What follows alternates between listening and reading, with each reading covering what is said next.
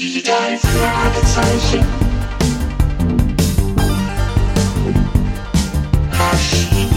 Fürst.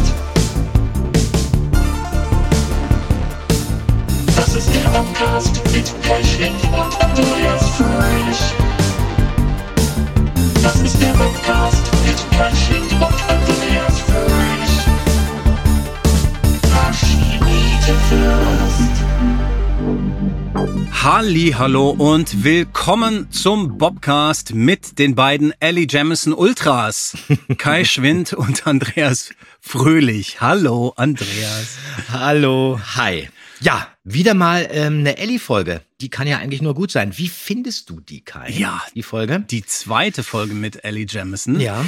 Ich finde die großartig, ich finde die ganz toll. Ich habe den Eindruck, dass ihr da, die wurde ja wahrscheinlich gleichzeitig aufgenommen, zu viert noch einen Tacken mehr eingespielt wart.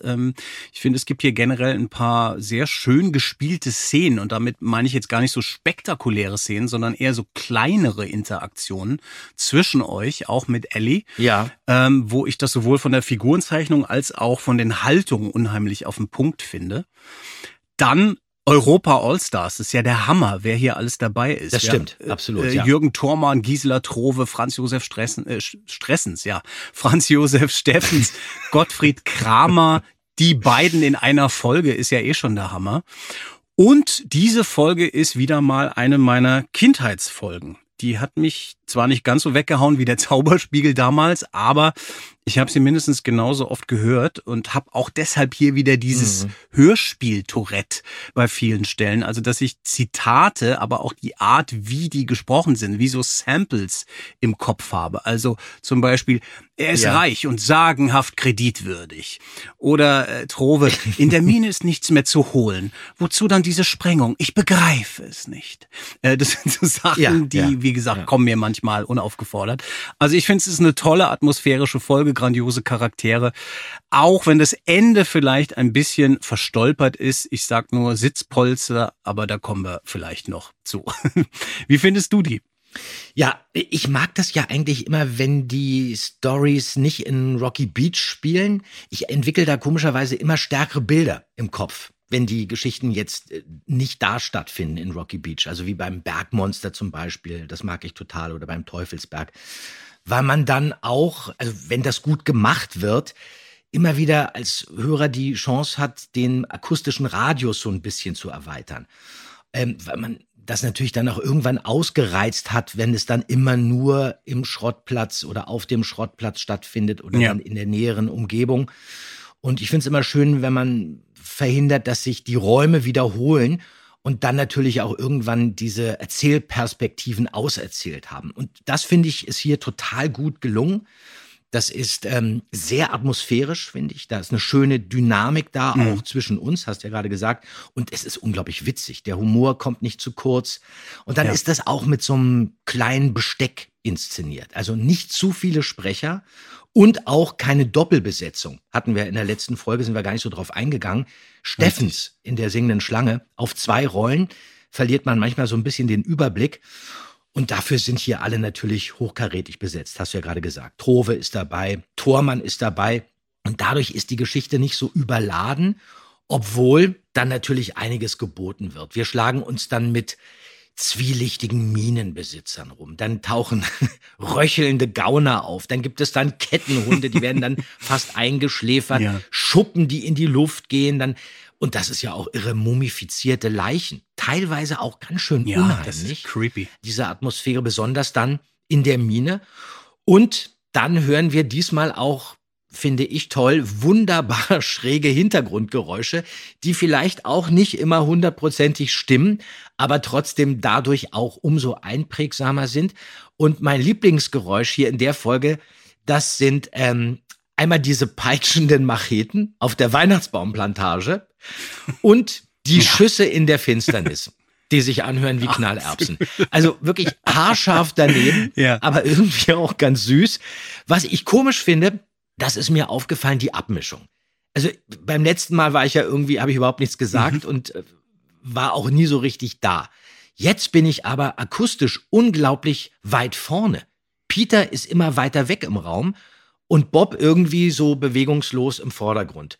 Obwohl er auch in der Folge, wie schon in der singenden Schlange, eigentlich überhaupt nicht die Handlung vorantreibt. Und kurz habe ich gedacht, Moment mal, ich bin so weit vorne, bin ich da geixt worden? Aber ich war dabei, kann ich mich erinnern. Und das ist schon so ein bisschen seltsam. Aber jetzt mal zu den Facts. Also, oh ja. Mystery of the Death Trap Mine von M.V. Carey, schon wieder. Hörspiel ist erschienen am 19.10.1981, auch schon wie die singende Schlange. Deswegen, wir haben es wahrscheinlich wirklich an einem Wochenende aufgenommen. Ja. Hörspiel erschien 1981 und auf Deutsch ist die Erzählung 1980 erschienen. Dass wir jetzt schon wieder Allie Jamison dabei haben, dass die jetzt schon wieder auftaucht, das ist wirklich nur in der Hörspielchronologie so. Mhm. Beide Geschichten, also Singende Schlange und Silberne Mine oder Silbermine, die liegen fast 10 Bände auseinander. Sag mal, Kai, was sagt denn der Klappentext eigentlich? Den lese ich jetzt mal vor. Die drei Fragezeichen und die Silbermine. Allie Jamison kann die drei Fragezeichen schon manchmal aufregen, starrköpfig und voreingenommen, wie sie ist. Oder sollte sie etwa recht haben mit ihrer Vermutung, bei Wesley Thurgood, dem neuen Nachbarn ihres Onkels, stimme etwas nicht? Eigentlich wollten die drei Fragezeichen während der Sommerferien nur Allies Onkel beim Bäumeschneiden helfen. Aber je mehr merkwürdige Dinge geschehen, desto spannender und gefährlicher wird es auch für unsere Freunde. Ist es nicht seltsam, dass der steinreiche Thurgood ausgerechnet die alte verlassene Silbermine gekauft hat, die berüchtigte Todesfalle? Und warum wird er gleich so zornig, als Allie versucht, das Bergwerk zu erforschen? Ahnt er vielleicht etwas von dem schaurigen Fund, den die drei Fragezeichen und Allie dort machen werden? Aber hier ist Vorsicht am Platze, denn Thurgood ist nicht der Einzige, der den drei Fragezeichen mysteriös vorkommt. Schließlich gibt es in den nahen Bergen noch manch alte Stadt, die heute völlig menschenleer ist. Und gar nicht weit davon beginnt schon die Wüste. Könnte da nicht jemand, der eine nicht ganz reine Weste hat, auf dumme Gedanken kommen? Absolut, und zwar nicht nur einer, der hier auf dumme Gedanken kommt. Lieber Andreas, ich würde gleich gerne in die erste Szene mal reinhören, denn da finde ich, ist genau dieses Spiel von euch, was ich vorhin erwähnt habe, wirklich richtig, richtig schön. Ja. Hallo Just, rate mal, wer dich sucht. Wenn mich jemand sucht, Peter, dann kann das nur Tante Mathilde... Also Moment, was grinst ihr beiden denn so? Tante Mathilda ist es also nicht? Sei doch froh. Mhm. Wenn Tante Mathilda dich sucht, weißt du ja, was davon zu halten ist. Ran an die Arbeit. Ja. Nein, ich war heute früh in der Stadt. Im Supermarkt. Na, und? Tja, also, da habe ich Allie Jamison getroffen. Nein. Ehrlich? Allie Jamison, unsere Auftraggeberin von der singenden Schlange. Ach du Schreck, ich denke, die Kleine verbringt den Sommer bei ihrem Onkel im Staat New Mexico. Ihre Eltern sind zurzeit in Japan, wenn ich mich recht erinnere. Ja, stimmt, aber Allie ist hier in Rocky Beach. Ja. Irgendetwas Tolles spukt ihr im Kopf rum und sie will es uns berichten, bevor sie wieder mit ihrem Onkel nach New Mexico reist. Dabei hatte der Sommer so friedlich angefangen. Nimm's leicht, Bob, sie reist ja wieder ab und das hoffentlich bald. Peter, wie lange will Allie denn noch hier sein? Nur bis morgen. Oh. Sie hat anscheinend selbst einen Fall in Arbeit. Sie will Ermittlungen anstellen, wie wir drei. Ja, sie will verhindern, dass ihr Onkel Harry übers Ohr gehauen wird. Ach, ist denn ihr Onkel Harry außerstande, sich seiner Haut selbst zu wehren? Ja, ich habe mich auch erkundigt. Ihr Onkel Harry heißt Harrison Osborne und dumm ist er bestimmt nicht. Er hat an der Börse sehr viel Geld verdient, aber dann ist er aus der Branche ausgestiegen und hat sich in New Mexico eine Weihnachtsbaumplantage gekauft. Nur wenn es um seine lieben Mitmenschen geht, liegt er manchmal echt total daneben. Ach, und Allie liegt immer richtig, ja? Hallo Allie, da bist du ja. Hallo. So, du bist jetzt auch unter die Detektive gegangen, ja? Wenigstens merke ich es sofort, wenn ich einen falschen 50er vor mir habe. Das Grundstück, das sich mein Onkel gekauft hat, gehörte früher einer Bergwerksgesellschaft. Auf dem Gelände ist eine Mine, die Todesfallenmine. Das hört sich ja gewaltig an. Was war denn dort in der Mine? Ein Dinosauriergerippe. Haha. Toll, also da sind sie sofort wieder vereint, die Fragezeichen und Allie Jamison. Sehr schön, auch Katrin, die leicht Berlinert wieder, was ich sehr schön finde, 50er vor mir habe. Aber eine Sache ist irgendwie komisch, sie sagt nicht mal Hallo, also ne, sie ist einfach, sie vervollständigt den Satz da und ist plötzlich einfach da. Hat was, ist ein spontaner Auftritt, aber auch ein bisschen komisch, oder? Ja, dazu muss man wissen, dass im Buch der Anfang ein bisschen anders ist und der ist auch ein bisschen ausgefeilter. Dazu muss man wissen, dass Ellie in der singenden Schlange ja schon vom roten Tor wusste. Also, rotes Tor, das ist der Zugang auf den hinteren Teil vom Schrottplatz. Mhm. Und jetzt hier in der Silbermine entdeckt sie auch noch den Eingang zur Zentrale über diese Schiebetür. Versteckt sich dann also hinter einem Vorhang in der Zentrale und wartet auf Justus, Peter und Bob, um sie zu überraschen. Und das ist natürlich ein Sakrileg. Kann er jetzt nicht einfach in die Zentrale marschieren und sich unerlaubt da reinschleichen. Das geht gar nicht. Und deswegen wird Justus im Buch dann auch wirklich wahnsinnig sauer und will dann unbedingt ein Schloss an der Tür anbringen und so weiter. Und im Hörspiel hat man auf diesen Konflikt verzichtet, hätte ein bisschen zu viel Zeit gekostet und müsste man dann mit Dialogen erklären. Und dann hat man sogar im fertigen Skript, das haben wir sogar aufgenommen, auf Seite 1 dann nachträglich auch nochmal ein paar Sätze gestrichen, damit da noch ein bisschen mehr Tempo reinkommt, weil eigentlich sollte Ellie noch schon viel früher was sagen und diesen ganzen Part übernimmt dann Peter. Aber man hat einen Satz leider auch rausgenommen, der wirklich sehr schön ist und der im Buch nicht auftaucht, nur im Hörspiel. Und da sagt Ellie, freut ihr euch denn gar nicht, mich zu sehen? Ihr macht ja Gesichter wie 3 Tage Regenwetter. Und Justus antwortet dann wirklich echt super, wir machen keine Gesichter, das ist die Arbeit von Töpfern und Kunstbildnern. Wir sind Detektive und haben zu tun. Super. Das ist wirklich schade, dass das rausgeflogen ist. Das ist echt ein absoluter Krachersatz. Der ist aber aufgenommen worden. Okay. Ein bisschen komisch ist auch hier am Anfang genau der zweite Satz von Justus. Justus sagt, was grinst ihr beiden denn so? Mhm. Und da hat Olli sich verlesen, weil hier steht eigentlich, was grinst du denn so? Denn Bob ist ja genauso überrumpelt wie Justus. Ja. Der weiß ja auch nicht, dass Ellie in der Stadt ist. Genau. Aber als ich das jetzt hier nochmal im fertigen Skript gelesen habe, musste ich wirklich sehr lachen. Und das ist ja wirklich auch lustig und interessant zu sehen, dass da nachträglich dann nach der Aufnahme noch so ein bisschen rumgefallen ist. Ja, unbedingt. Aber das ist passiert. Aber da würde ich doch jetzt mal eine spontane Petition starten an Frau Körting mit der Bitte, diesen Satz wieder einzufügen. Das ist ja großartig, vor allem, wenn ihr den aufgenommen habt. Ja. Der ist toll. Ja, und natürlich auch macht es ein bisschen was mit der Dynamik zwischen den dreien und Ellie, wo man so eher auf Justus und Ellie als Spannungsverhältnis geht. Und das ist ja eigentlich ein bisschen anders, kommen wir später nochmal zu, wie das genau aussieht da, wer mit wem vielleicht flirtet und so weiter und so fort. Auf jeden Fall ist es toll, Allie Jamison wieder dabei zu haben. Es geht auch sofort los. Wir lernen dann ihren Onkel kennen, der ein Sägewerk hat und eine Weihnachtsbaumplantage in Twin Lakes, einem kleinen Dorf. Die 3 Fragezeichen werden sofort dahin rekrutiert. Wie immer, kein Problem, 3 Wochen Ferien, klar, machen wir mit, fahren morgen sofort hin. Eltern werden gefragt, vielleicht auch nicht, alles egal. Auf die Weihnachtsbaumplantage, ja, eigentlich. Es klingt so unspektakulär, aber es wird spannend. Es wird richtig spannend. Und dann erfahren wir auch sofort, dass Ellie eigentlich ein bisschen so eine heimliche Agenda da hat. Es geht ihr also um Wesley Thurgood, den sie von Anfang überhaupt nicht total mag, diesen Nachbarn. Ja. Da habe ich übrigens ein Wort gelernt als Kind, was ich total schön fand, nämlich Leumund. Es sagt ja dann Onkel Harry, er hat einen ausgezeichneten Leumund und ist sagenhaft kreditwürdig, also guter Ruf. Das fand ich immer toll in diesen Folgen, dass man dann ab und zu mal was nachschlagen musste im Brockhaus oder die Eltern fragen. Kann ich mich noch erinnern bei dieser Folge. Naja, und dann geht es nach Twin Lakes und es geht wirklich sofort los. Und jetzt, finde ich, müssen wir in eine tolle Szene einhören, wo sehr viel auf einmal passiert. Es ist mitten in der Nacht und es fällt ein Schuss. Was war das? Magdalena hat auf den Hund geschossen. Nein, es hat sich angehört wie ein Schuss, aber hier im Haus war es nicht. Das war weit weg. Was war? Ein Schuss? Los, raus aus den Betten. Vielleicht ist etwas Wichtiges passiert. Drüben bei Mrs. McCumber geht Licht an.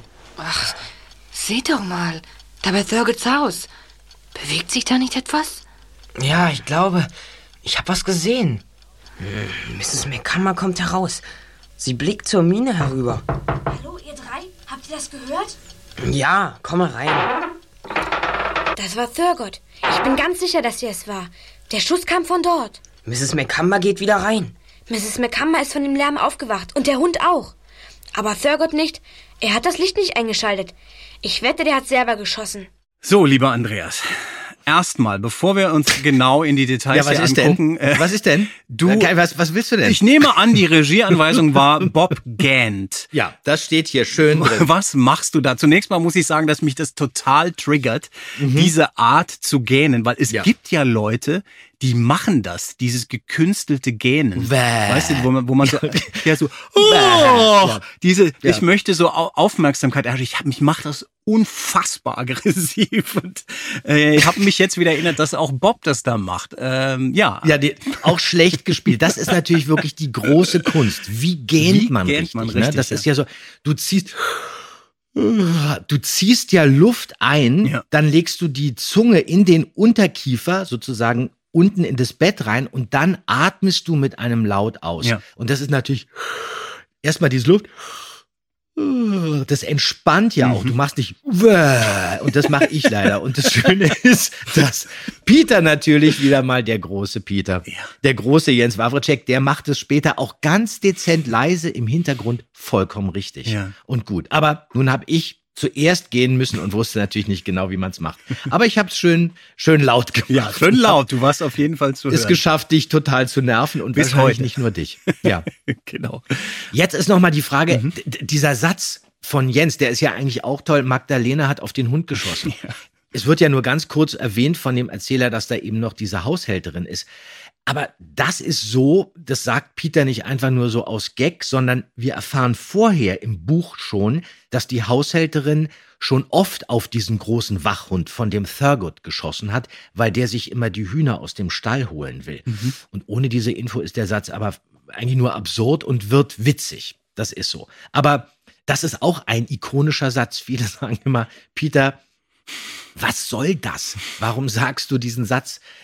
Woher kommt der? Der hat überhaupt keinen Zusammenhang. Aber jetzt wissen wir, warum er das tut. Mhm. Und ich fand das immer ganz schön als Kind, dass dann da auch Ellie zu den Jungs ins Zimmer kommt. Und da gibt es so ein kleines Kommando von Justus, der noch sagt, ja, ist okay, komm ruhig rein. Ja, also da ist schon so ein bisschen so die Intimsphäre auch bedroht. Ellie platzt dann da rein. Das fand ich so ganz schön. Und Berlin hat auch sehr toll, ist mir jetzt wieder aufgefallen von Katrin. Er hat das Licht nicht eingeschaltet, sagt Ellie. Das war jetzt so schlecht von mir performt. Aber ich fand das sehr süß. Jetzt hast du gerade Berlin hat wie in Ostberlin. Okay, also damals. Genau. Aber da ist so ein großer Unterschied. Natürlich, ja. Aber es ist toll, dass dann Ellie eigentlich auch nicht nur in dieser Szene, sondern auch generell ja die Handlung komplett weiterzieht. Also Ellie ist fast in jeder Szene dabei und sie dominiert da das Geschehen. Und dann jetzt eigentlich ein Highlight dieser ganzen Folge ist die Stelle, die drei Fragezeichen schneiden brav die Weihnachtsbäume ab und Ellie kommt einfach mal im Geländewagen vorbeigefahren. Hoppla, was ist denn nun los? Das ist Ellie.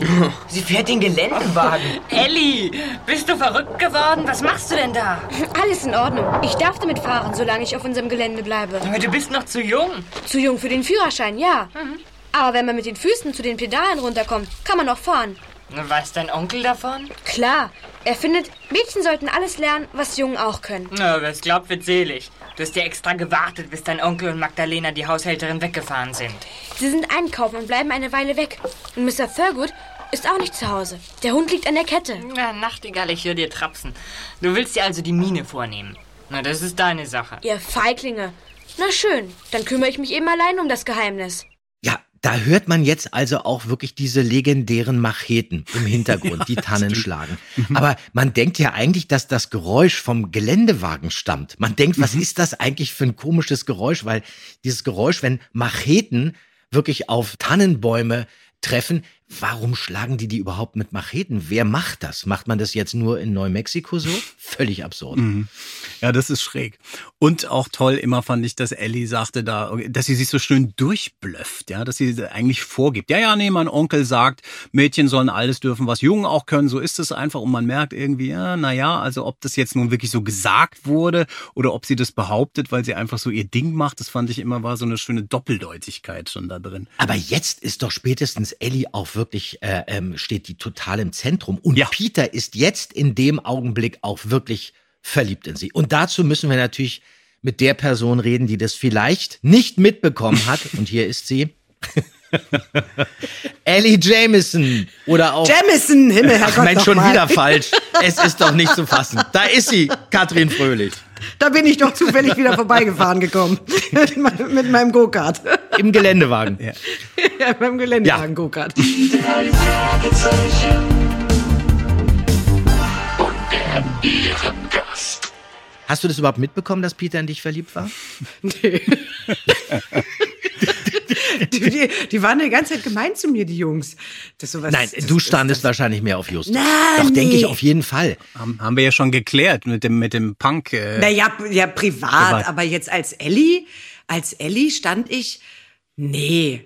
Nee, meinst du nicht? Mädchen sind ja immer so ein bisschen weiter als Jungs. Und wenn wir gleich alt waren, also wenn Ellie und die Jungs gleich alt sind, dann ist Ellie einfach 2 Jahre weiter und dann steht die nicht auf diese Nerds, auf keinen davon. Sie findet die total toll, ne, mag die, aber ist sich schon ganz klar, dass sie irgendwie ein bisschen weiter ist. Ja, aber Justus hält sich doch emotional so ein bisschen im Hintergrund und Peter ist derjenige, der so ein bisschen Kontakt mit ihr aufnimmt. Und das ist ja auch interessant. Später im Buch, ich weiß ja gar nicht, ob du das überhaupt noch weißt, Katrin, da reiten sie nämlich auch noch in eine verlassene Stadt, Ellie und Peter. Und da wird Ellie, und jetzt kommt wirklich der Hammer, um ein Haar von einer Klapperschlange gebissen, aber Peter kann in allerletzter Sekunde einen Stein werfen und die Schlange töten. Und Ellie, wirklich typisch, ja, sagt nur Danke und dreht sich weg und Peter sagt, weil er völlig baff ist, Pflichtübung für einen erfahrenen Pfadfinder. So. Und man kann sich ja vorstellen, was da alles hinter den Kulissen noch abgelaufen ist. Also ja, ich denke mal schon, sie stand schon ein bisschen auf Justus. Aber da muss ich ein bisschen jetzt Katrin verteidigen, denn das kommt im Hörspiel nicht unbedingt so raus. Also das ist ja eine interessante Info. Das hätte man doch aber ein bisschen durchscheinen lassen können. Ja. Und deswegen stelle ich die Frage, ist das alles so richtig gut interpretiert worden von meiner Schwester? Wow. Manchmal finde ich, ich möchte jetzt mal kurz Rüdiger Schulski sein und manche Betonungen, ich weiß nicht. Okay, Moment. Da hätte ich aber auch gehe hier mal schlichtend dazwischen, liebe Fröhlichs. Denn da interessiert mich doch jetzt mal ein bisschen eure Geschwisterdynamik generell. Auf Spiel und Zusammenarbeiten kommen wir gleich noch, aber überhaupt so privat, wie war denn das so vielleicht in diesem Alter? Mochtet ihr euch oder war da so Hass und Türen schlagen und geh aus meinem Zimmer raus? Wie war denn das zu Hause bei euch? Wir mochten uns total. Also wir hatten ein unglaublich inniges Verhältnis. Also wir haben uns immer sehr unterstützt und Katrin hat mich auch immer sehr unterstützt, muss man sagen, war immer unglaublich stolz auf mich und das war ich auch, aber nun war ich ein Junge und konnte das vielleicht nicht immer so richtig zeigen, aber nein, unser Verhältnis war damals und ist es auch heute noch wirklich sehr, sehr intensiv und sehr herzlich und wir sind sehr eng miteinander, total. Das waren wir schon immer. Ja, natürlich gab es auch Momente, wo wir uns gestritten haben, aber nicht schlimm. Also ich weiß, dass ich öfters, du hast mich gern geärgert. Das hat dir immer sehr viel Spaß gemacht. Ja, gut, ich habe mal ein paar Schlümpfe in dein Zimmer geworfen. Ja, okay, und du hast das Bild von David Belfour, von Ecki Bälle, was an meiner Pinnwand hing und den ich geliebt habe, hast du mit Nadelstichen traktiert. Nein, das stimmt nicht. Sagst das du ist, heute, weil das David Belfour fand ich doch selber toll. Ja, aber du wolltest nicht, dass ich in Ecki Bälle verliebt bin. Nein, das stimmt. Aha, okay, das wird interessant. Obwohl ich der Meinung bin, es war Live Garrett. Du hattest nämlich einen Live Garrett-Poster bei dir. Nein, ich hatte eine Schallplatte mit Live Garretts Bild. Nein, ich hatte eine Schallplatte von Live Garrett, wo sein Bild drauf war. Picture-LP, und das fandest du zum Davonlaufen peinlich. Ja, zu Recht. Aber das David Belfour fand ich ganz toll. Ist ja auch egal, vielleicht war es ja auch jemand anderes. Vielleicht hat ja auch, jetzt kommt eine Riesenreferenz zurück an eine alte Bobcast-Folge, vielleicht hat ja auch Katrin damals deine Nina Hagen-Platte zerrissen. Nein. Und du dachtest immer, das wäre der Vater gewesen. Nein. Ja, ich höre uns die Folgen du eigentlich nie nachher. Du stimmt, das ist ja interessant. Nein, das war mein Musikgeschmack, den fandest du auch ganz schlimm. Du bist immer zu mir ins Zimmer gekommen, wenn ich Hausaufgaben gemacht habe und die Hitparade gehört habe. Und dann hast du die Tür aufgerissen. Genau, dann hast du meine Zimmertür aufgerissen und hast gesagt, was hörst du da? Und ich schon so, die Hitparade. Das hörst du nicht. Komm mal mit. Und dann musste ich meine Hausaufgaben unterbrechen. Dann sind wir in dein Zimmer gegangen und dann hast du Platten aufgelegt. Ja, und dann musste ich, und das war sehr süß. Und dann musste ich mir immer irgendwelche Sachen anhören. Also The Kennedys, Adam and the Ends und The Cure und Nina Hagen. Alles um Nina Hagen mussten wir immer gucken, ob unser Vater nicht in der Nähe war. Das stimmt. Und dann bin ich mit diesem neu aufgebauten Musikgeschmack, dann mit meinem Walkman wahrscheinlich schon, weiß ich nicht, bin ich dann in die Schule und war weiterhin noch mehr Außenseiterin, als ich schon war, weil ich jetzt auch noch scheiß Musik gehört habe. In den Augen meiner Mitschüler, die alle Live Garrett gehört haben. Nein, aber es ist... Ja, aber ich fand das schon ganz gut, weil ich dadurch als kleine Schwester war ich immer schon so ein bisschen bei den Älteren. Mhm. Und da wurde ich auch von Mego immer mitgenommen und akzeptiert. Ich durfte, also da gab es ja so ein Raucherzimmer zum Beispiel, ne, im Waldgymnasium. Da gab es für die Oberstufe ein Raucherzimmer und da durfte ich dann auch immer rein. Ich bin dann immer so außen rumgeschlichen und wenn dann Mego oder seine Kumpels oder Freundinnen mich gesehen haben, dann haben die mich immer reingewunken und dann durfte ich mit denen da dann auch schon... Habe ich da auch schon geraucht? Natürlich nicht. Aber ich durfte dann da sein. Und das war toll für mich natürlich, ne, dass ich dann so als Achtklässlerin oder Neunklässlerin bei den Älteren war. Es war cool. Aber ich war immer stolz auf dich. Und ich weiß noch, wo ich wirklich mich überhaupt nicht mehr eingekriegt habe, weil ich so begeistert von dir war. Und es war auch wirklich so ganz insgeheim, dachte ich immer, die ist echt besser als ich. Ich weiß noch ganz genau, dieser Film Last Exit to Brooklyn. Von wem war der nochmal der Film? Uli Edel. Da hast du diese Tralala gesprochen. Jennifer Jason Leigh. Und das war so sensationell. Ich glaube, ich habe mir den Film, 10, 20 Mal angeguckt, weil ich so begeistert war, wie du das gemacht hast. Also ich war immer sehr, sehr stolz auf dich. Also jetzt nicht nur, was du jetzt als Sprecherin oder Schauspielerin gemacht hast, sondern per se. Aber das waren wir, glaube ich, gegenseitig. Ja, das stimmt. Und ich finde es auch ganz schön, ich war total gespannt, als wir dann beim Taipan zusammengearbeitet haben, zu sehen, wie funktioniert das denn mit den Fröhlichs? Was ist denn da für eine Stimmung und so? Und ich fand es ganz interessant, dass ihr eine unheimlich entspannte Art habt, miteinander umzugehen und so. Und man merkt irgendwie so Rollen sind irgendwie verteilt, also auch privat, aber das ist sehr innig und irgendwie sehr warm und ja, schön, also euch um einen zu haben. Das fand ich irgendwie sehr interessant. So, aber jetzt die Zusammenarbeit. Ich recherchiere ja auch ab und zu mal und das habe ich jetzt getan und habe einen interessanten Film gefunden, nämlich das Jugenddrama Dagmar aus dem Jahr 1985. So, da gibt es noch diverse Schnipsel bei YouTube, kann man sofort mal googeln und sich angucken. Da habt ihr sogar... Nee, die gibt's nicht mehr. Doch, die gibt es. Da habt ihr auch Geschwister gespielt. Also du, Katrin, bist Dagmar, hast die Hauptrolle und Andreas spielt deinen Bruder Andreas. Könnt ihr euch da noch erinnern? Worum geht's da eigentlich? Ich habe, wie gesagt, nur diese Schnipsel gefunden und wie war das, da zusammenzuarbeiten? Also die Grundgeschichte ist, dass eben diese Dagmar-Schülerin Probleme mit ihrem Mathelehrer hat und dem immer Kontra gibt. Er provoziert sie, sie gibt Kontra. Mit Korf, ne? Hans-Peter Korf. Der übrigens bei den 3 Fragezeichen später auch mal dabei war. Und der hat mich dann nicht erkannt. Ach, ja, aber hattest du mit ihm eine Szene? Ja, klar. Aber der war auch schon, das war schwierig. Mich hat er dann Jahre später auch nicht erkannt, obwohl wir viele Szenen miteinander hatten in dieser Rolle. Aber die Geschichte war dann, dass er sich als Mathelehrer quasi in Dagmar, seine Schülerin, verliebt und ihr diese Liebe auch gesteht bei einem Faschingsfest in der Schule, wo ich übrigens sowas von unfassbar scheiße aussehe. Also wirklich, das ist ein Verbrechen, dass der sich in dieses Mädchen verliebt hat. Also kommt einem Wunder gleich. Aber gut, das war so die Geschichte. Und du solltest da so eine Ökotante sein und man hat sich Ökotante vielleicht hat damals sich so vorgestellt. Ja, das war so ein bisschen so ein Klischee. Ja. Und das Klischee war auch zwischen uns als Geschwistern war auch, dass du gemein warst und ich irgendwie es wird viel gefrotzelt. Zurück. Ja, und das auf so eine, diese klassische, klischeehafte Vorstellung, so sind Geschwister miteinander. Ja. Mhm. Ja, stimmt. Aber ein bisschen sehr eindimensional. Ja. Hätte man ein bisschen humorvoller machen können. Obwohl, das war, glaube ich, damals ziemlich erfolgreich. Weiß ich gar nicht mehr, Also, ich weiß nur, dass ich furchtbar aussah. Und war die Art das Zusammenspiel, war das komisch für euch dann, also als echte Geschwister quasi auch das zu spielen oder hat es das einfacher gemacht?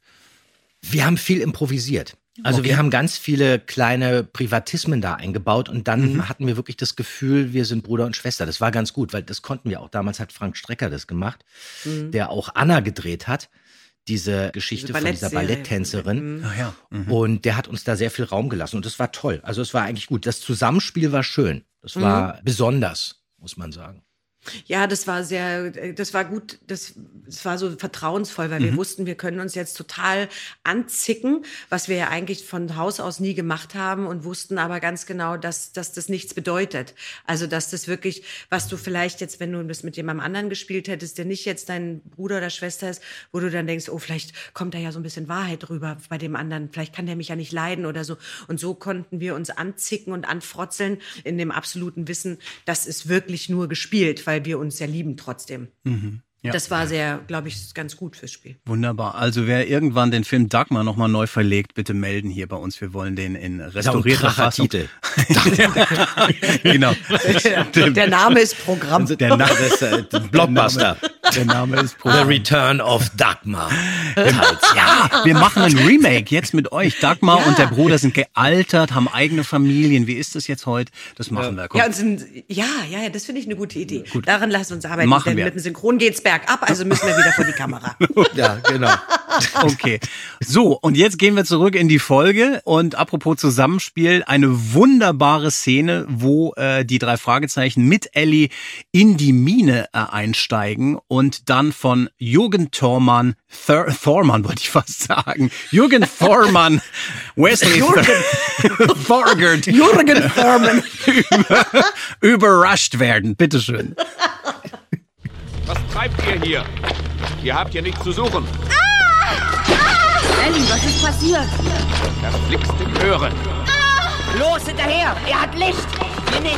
Hör auf zu schreien! Hör auf! Tot! Er ist tot! Tot! Hör endlich auf! Jetzt raus mit euch! Alle! Moment, Sir! Da unten in diesem Schacht liegt ein Toter! Das sehe ich. Und jetzt verschwindet endlich. Lasst euch hier nie wieder sehen. Wenn ich euch noch einmal in der Mine erwische, drehe ich euch eigenhändig den Hals um. So, das ist toll gespielt, Katrin. Oder wie ist das für dich, wenn du das heute hörst? Ja, erstaunlich. Ich habe mich auch gewundert, dass das tatsächlich ganz gut funktioniert hat. Weil das ist ja doch in dem Alter schwierig, weil dazu musst du dich trauen, sowas zu machen. Ne? Mhm. Das geht schon in eine Art von Spiel rein, wo du dich trauen musst, und das ist in dem Alter nicht so leicht. Da kam wahrscheinlich dann auch schon so ein bisschen die Erfahrung durch Synchron dazu, dass man da ja auch schon Sachen gespielt hat, ja, wo man sich halt trauen musste. Und, aber ich war aber auch was natürlich auch vielleicht ein bisschen daran liegt, dass wir, als wir dann eben wirklich zu viert vor dem Mikrofon saßen, dass wir auch gleich irgendwie eine gute Chemie mit Katrin hatten. Also es wurde sehr viel rumgealbert und wir haben sehr viel gelacht und das macht dich natürlich auch lockerer und dann traust du dich auch wirklich richtig zu schreien. Denke ich mal. Dass man sich sicher fühlt in dem Team, sicher und geborgen fühlt. Aber jetzt kam natürlich hier noch Jürgen Thormann dabei und der könnte ja vielleicht auch wirklich ein bisschen einschüchternd sein. Weißt du noch, wie das war? Kannst du dich noch erinnern? Nee, das weiß ich leider nicht mehr. Ja, aber wir haben ja auch... ich hatte nur Augen für Olli wahrscheinlich wieder. Nein, sein Irokese war im Weg, du hast Thormann gar nicht gesehen. Wahrscheinlich. Oh Gott, ey. Genau. Nee. Naja, irgendeine Ausrede. So, aber jetzt muss ich ja mal ganz kurz eine Sache sagen, die habe ich nämlich jetzt hier im Skript entdeckt. Ich möchte gerne mal wissen, wie alt warst du da, als du die Folge aufgenommen hast, Katrin? Na, ich würde sagen... 12. 12, ja, okay. Also hier steht nämlich auf Seite 9, Allie sagt, Klammer auf, ironisch, ja.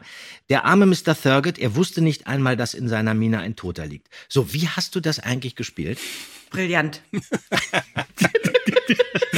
Entschuldige. Also ich fand, das war jetzt nicht ganz so. Also hier steht ironisch. Ja? Ja. Und ich finde, du hast das eigentlich eher ein bisschen, ich bin mal kurz Rüdiger Schulski, die Haltung ist unentschieden. Ja? Ich finde, warum muss man, wenn nur wenn da was... Im Buch steht, Allie sagt das mit ekelhaft sanfter Stimme. Und ich finde, ganz ehrlich, das hättest du ein bisschen besser machen können. Das sagst du. Dünnes Eis, Andreas.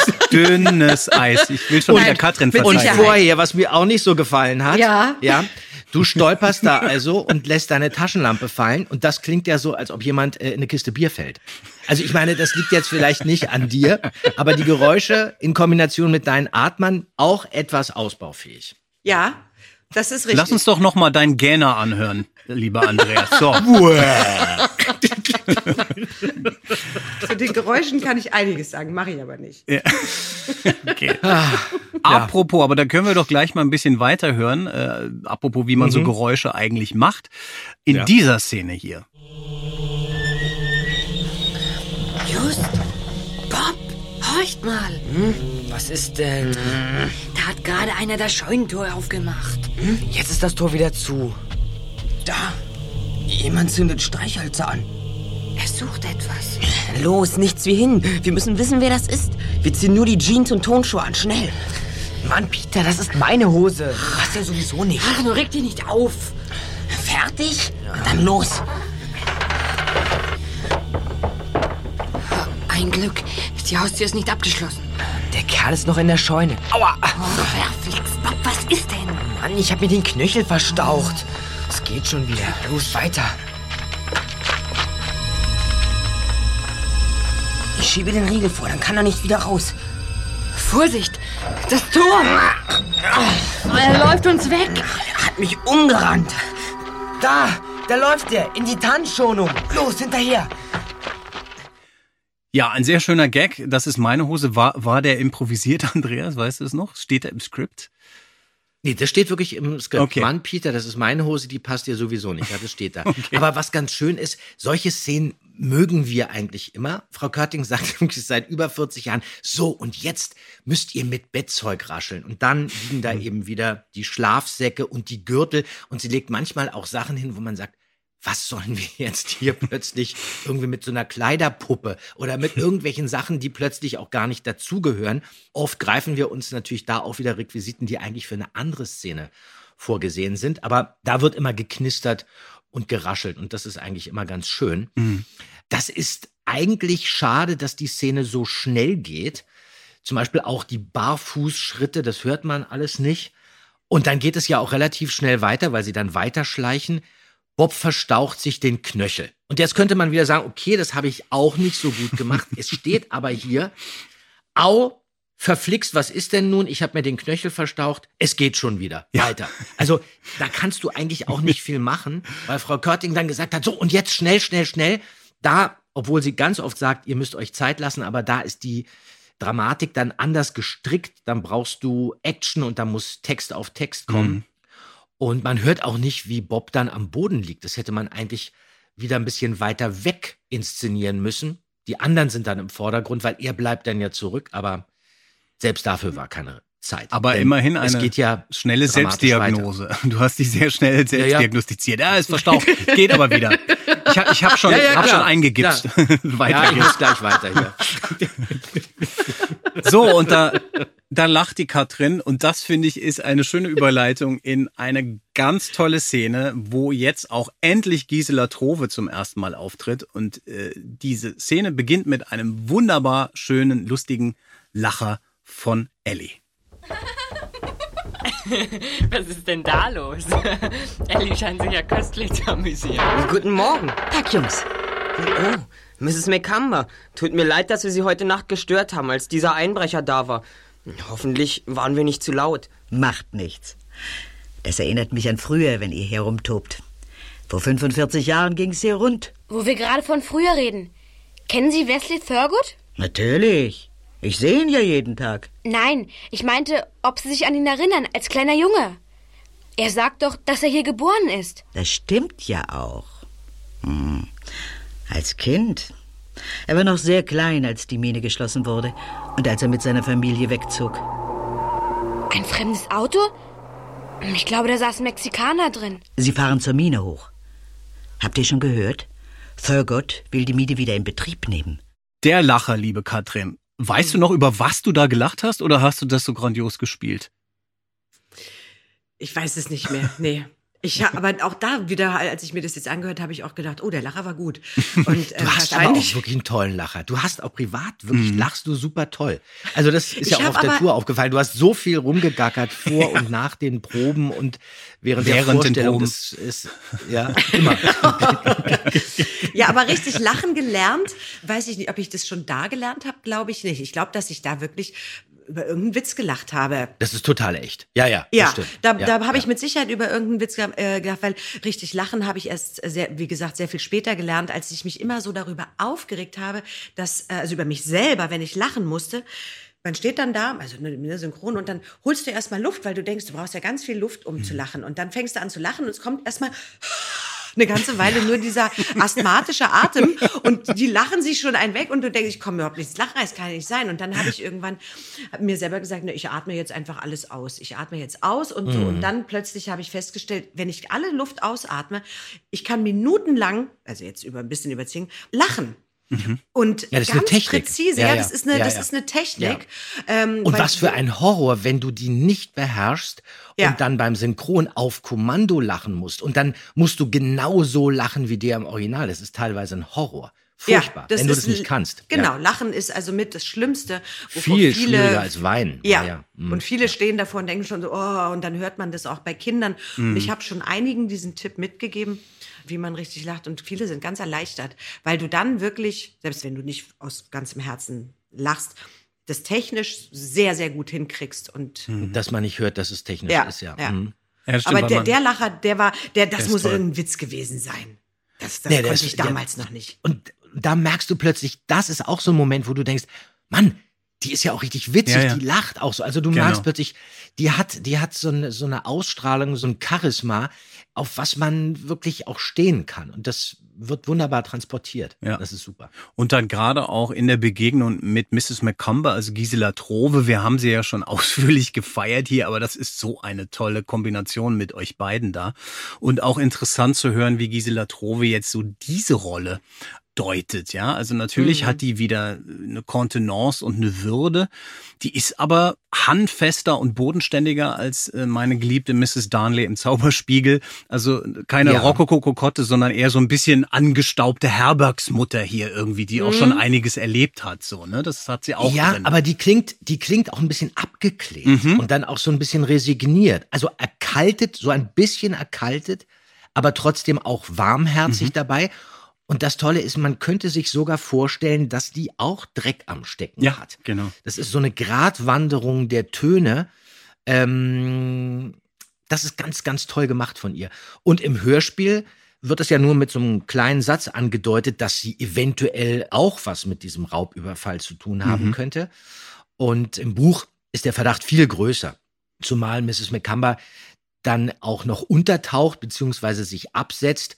Und das ist eine sehr schöne falsche Fährte, die da gelegt wird, für die leider im Hörspiel keine Zeit war. Aber das macht sie großartig, diese Katastrophe. Ja, nee, das passt toll in dieser Kombination. Hast du an sie noch eine Erinnerung, Katrin? Ich frage einfach mal, oder warst du so mit Lachen beschäftigt? Die Erinnerung ist nicht mehr sehr groß, da ich erinnere mich nur an Wärme. Und viele der Älteren waren ja auch manchmal auch im Synchron den Kindern gegenüber so ein bisschen streng, ein bisschen ruppig, ne? So ein bisschen, was bist du denn, wenn man sich nicht respektvoll genug oder anständig genug verhalten hat. Viele waren sehr, sehr herzlich und lieb. Und diese Erinnerung habe ich an sie. Ein wohliges Gefühl. Und heute auch so ein nochmal wohligeres Gefühl, dieses Wissen, dass ich mit solchen Leuten zusammengearbeitet habe. Einfach toll. Ja. Heute ist hier wirklich nichts los. Nur seht mal, sogar der Hund von Thurgood schläft. Es ist doch niemand da. Wir könnten also ungestört und gefahrenlos erkunden, wieso Gold in einer abgebauten Silbermine vorkommt. Hoppla. Fällt euch was auf? Nein. Na, der Hund ist nicht angekettet. Hey, Fridolin, oder wie du heißt, wach auf. Hey, Waldo. Hey, hallo, Rex. Lotto, Lotto. Hasso. Der rührt sich nicht. Hallo. Wieso wacht denn der nicht auf? Der tobt doch sonst wie ein wilder Stier herum. Waldi. Hallo. Vielleicht hat jemand dem Hund ein Betäubungsmittel gegeben.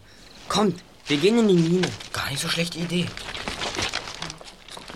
Das muss doch improvisiert gewesen sein, oder? Diese Hundeparade, Fridolin, Waldo, Rex. Oder steht die so im Skript? Das haben wir wirklich improvisiert. Da stehen so ein paar Hundenamen drin. Also das steht hier auch im Manuskript. Ich weiß bloß nicht genau, auf welcher Seite. Warte mal, ich hab's gleich. Ah ja, genau. Seite 19 oben. Der Hund ist nicht angekettet. Und dann stehen hier so ein paar Namen. Hey, Fido oder wie du heißt, wach auf.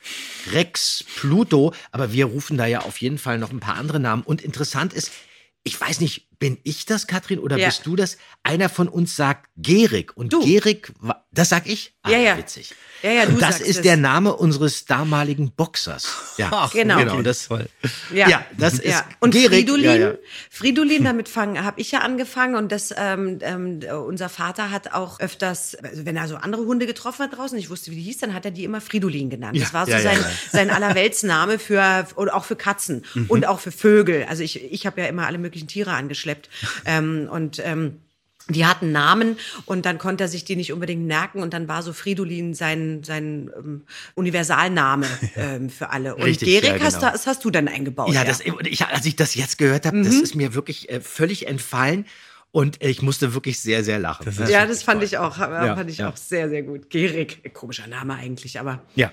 Aber ihr seid beide auch totale Hundemenschen, oder? Bis heute. Ihr habt also Fanny war ja schon hier im Bobcast sogar zu Gast. Die liegt gerade neben mir, ja, und schläft. Bellt gerade meine liegt hinter mir auf dem Sofa und hat sich auch gerade mal bewegt, aber ist seitdem wir jetzt sind im Tiefschlaf. Okay. Herrlich. Wunderbar. So, und jetzt kommen zwei schön schräge Bösewichter um die Ecke und die müssen wir uns jetzt auch mal anhören. Was ist los, Kasper? Nimm dir einen Stein und schlag das Schloss an der Tür weg. Zu mühsam, Manny. Das schießt sich auseinander. Du spinnst wohl. Das hört man im ganzen Tal. Los, wie sich das anhört. Das ist der Kerl, der in der Scheune war. Der mit der Machete. Der hat auch so geschnauft. Sie wollen ins Haus von Thurgood. Das Zeug noch hier ist, steckt das wahrscheinlich im Haus. Vielleicht auch nicht. Er hatte ja Zeit genug, es woanders zu verstecken. Na komm, ins Haus. Wenn's hier nicht ist, durchsuchen wir die Mine. So, ja. Die Gauner Gasper und Manny tauchen auf und die machen sich jetzt an Thurgoods Haus zu schaffen. Aber leider ist das im Hörspiel so, dass der Falsche schnauft. Das müsste nämlich eigentlich Gasper sein, der so schwer atmet und nicht Manny, weil das kommt von to gasp, atmen. Okay. Ja. Leider macht er das auch zu wenig. Auch hier wusste man wahrscheinlich gar nicht, warum macht er das überhaupt? Warum soll der das machen?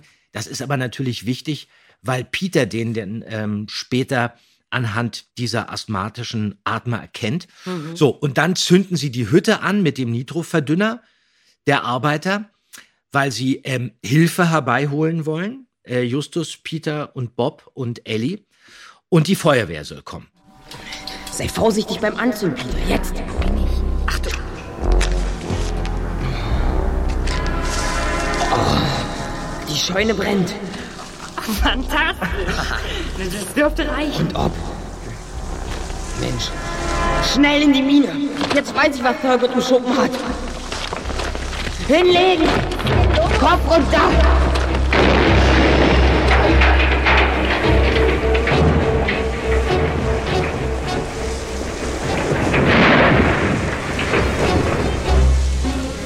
Wir wollten doch bloß ein harmloses Feuerchen machen.